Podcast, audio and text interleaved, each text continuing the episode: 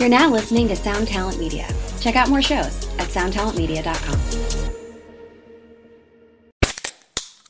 Hey, what's up, everyone? I'm Matt McGachy, the vocalist of Cryptopsy and the host of the Vox and Hops Metal Podcast, where I sit down with fellow metal musicians, talk all about their lives and music while sharing killer craft beers. If you've ever wanted to sneak backstage and share a beer with one of your favorite musicians, well, Vox and Hops is the podcast for you. This week on the podcast, I dropped an amazing episode with Sarp Keski of Bipolar Architecture. There's this episode and over 450 other ones to help you enjoy life, metal, and craft beer. So what are you waiting for? It's time to become a Vox and Hops head. Cheers! Gerardo, you've had a different journey. You're in one of the, if not the most uh, popular band to ever come from your hometown of Austin. So, what has your journey been like to get to where you are in your sideman career? Yeah, I mean, I moved to Austin in 2005, and I was playing just in local bands for a good 10 years.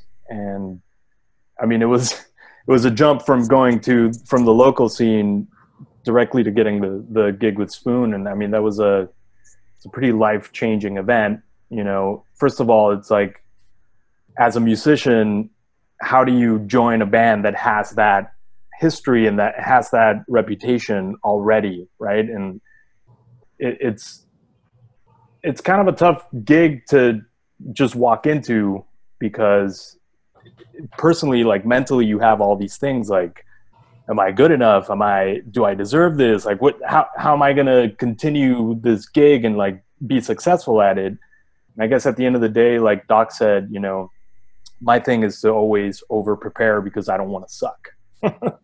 Even though at the end of the day you know there's times when i do suck. Um, so yeah it, it was just a it was a pretty like I said, life changing event in, in terms of what I was used to, where I was at, and then all of a sudden coming into this completely different machine, the way that it, everything works. Um, so it was, I mean, it was it was pretty awesome. So how did the gig come along for you? So I've been friends with Jim, you know, who's the drummer, um, since pretty much since I moved to Austin. I came through his studio multiple times with different bands and you know he he's an amazing producer and his studio is it, it's like a world class studio. So i had been coming in and out through the years and through the years we became friends. He would call me in for session work the stuff that he was producing. And eventually one day he called me he was like hey you want to get lunch? And i was like sure. I just thought he was going to talk about a new project or something like that. And he was like hey we have an opening in the band. Would you like to audition and I was like, yeah, why not? Um, and it, it, was funny because that weekend I was playing with uh, Third Root, which is one of the side projects of Adrian Quesada. And it was like, I'd never heard this music. We had a gig with Third Root coming up in like two days. So I had to learn all this music. I was also playing keyboards for this band called Money Chicha. And they had a two hour sh- show so we had two hours worth of music that I had to learn. And that, like two days later, I was supposed to audition for Spoon, and I was like, shit, I don't know how I'm gonna. I'm gonna have to let somebody down. But, you know, again, I just I just stuck with it. I like practiced my ass off as much as I could, and I nailed the audition, and that's it. I've been I've been with them ever since. it's such a great story. Uh, Dan, do you have any uh, anything sort of uh, that sounds familiar for uh, how you got to Ice Nine Kills? I mean, I'm I'm in a unique position because um, almost all of the gigs that I've been like recognized for have all come from like internet situations. Um, Ice Nine came about from my previous work with my old band as Blood Runs Black, and because me and Ricky, the other guitar player for Ice Nine, had crossed paths in the past, he put my name in Spencer's mouth, and Spencer reached, reached out to me on Instagram and just offered me like he, said we're, we're, auditioning people. If you want to check it out go ahead and do it. Check out these songs. And i sent him the uh, audition videos within like two hours.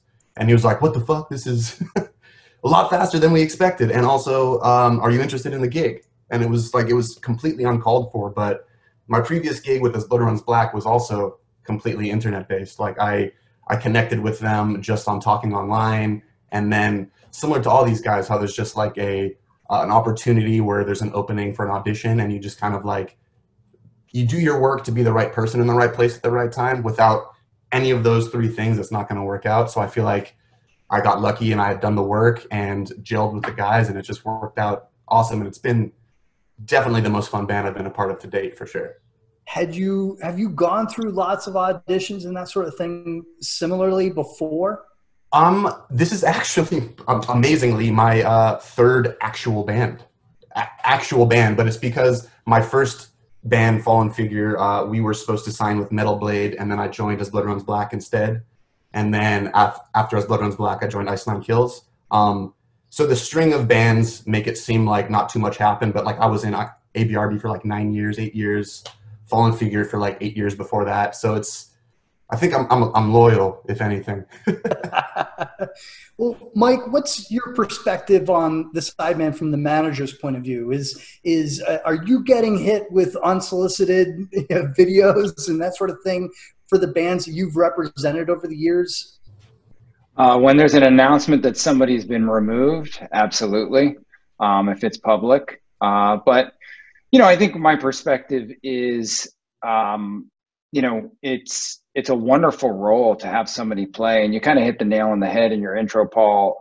When there's money that's available to be able to pay somebody of the caliber that you want, I think it's a win-win for both sides.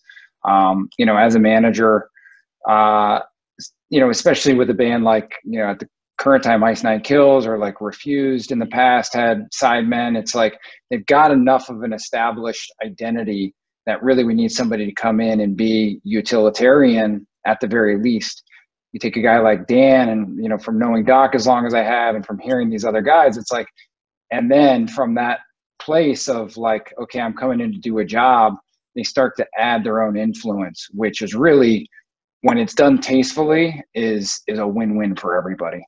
Oh, good. I want to get into that in, in, in a, a little bit later because I think that's an important piece. Uh, Doc, was there an emotional transition when going from self-directed artist to sideman, or were there other challenges that you didn't expect? I mean, I think overall there can be a lot of advantages because you don't have the kind of you have less emotional investment. You don't have to worry about dealing with the merch or booking the you know renting the bus or dealing with the trailer you know you pretty much have to just show up and do the musician part, which is kind of when you have your own band and you're especially building it up from a DIY perspective. That's kind of what you dream of is when you can, man, it'd be nice just to just have to play.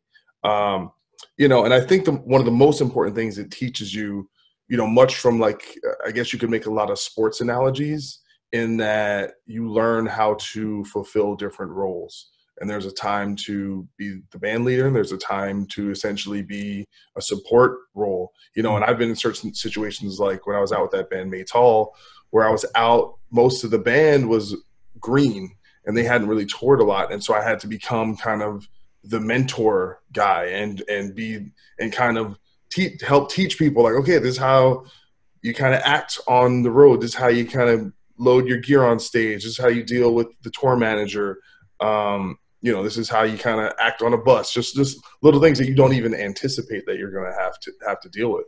Um, and yeah and just kind of figuring out like i said i end up kind of being the md the musical director with a lot of my bands partially because it's just my natural the way i uh, approach things but i think it's also in different scenarios people find your skill sets almost innately. And like oh that that person's good at this and you kind of have to do that. But at the same time you also can't have uh, too many cooks in the kitchen. You have to know when to shut up and be in the back and take direction. And sometimes you know it's uh you know you have to be able to kind of swallow your ego sometimes you know. And i'm like i said i, I play in a band with two of the guys from metallica and sometimes you gotta just shut the fuck up be in the back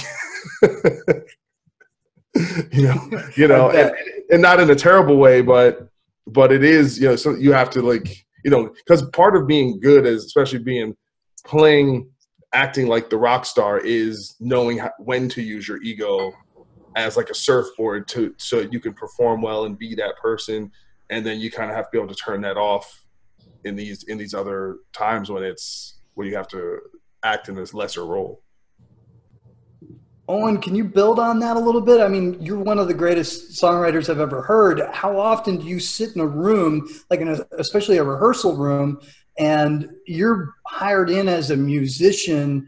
How do you like find that that line to, that you need to straddle between where you feel you can make it better, but maybe even stepping beyond just that role as a musician?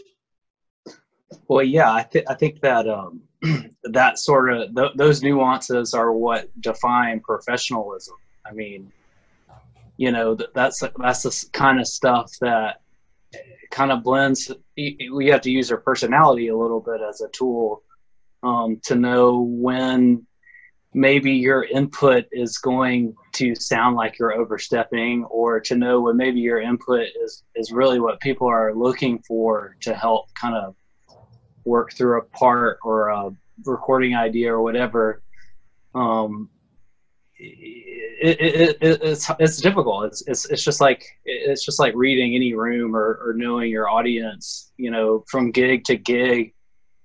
You could work with a, an artist that is you know begging you to come help co-write the next album or you could be working with somebody who is sort of begging you to stay home. Um, maybe figuratively or literally literally.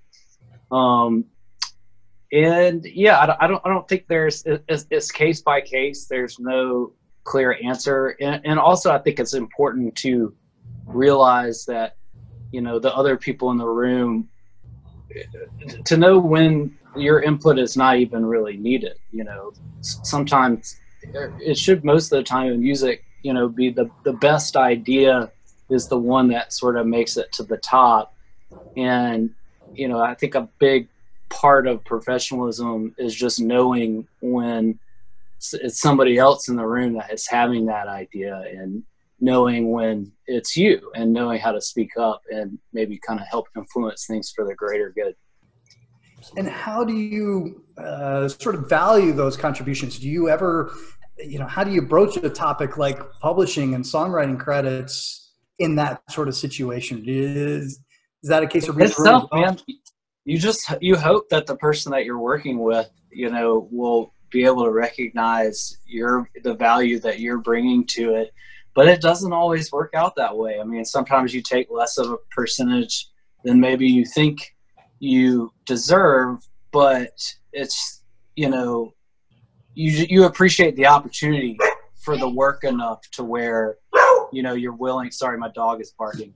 You're willing to uh, you know take some sacrifices on your side just to just for the opportunity. But of course, that, that's not every situation either. Totally. Hello, Tom May here, host of Future Friday. I've spent the last 15 years on the road with my band, The Menzingers, where I've met all kinds of wild and fascinating people. So I started a podcast. On Future Friday, I talk to fellow musicians about the moments that made them, their passions outside of music, and the curiosities that tie us all together. I've also talked to the likes of UFO researchers, magicians, soldiers, and documentary filmmakers, and I'm constantly searching for folks that can shape and change our view of the world. You can check out Future Friday wherever you like.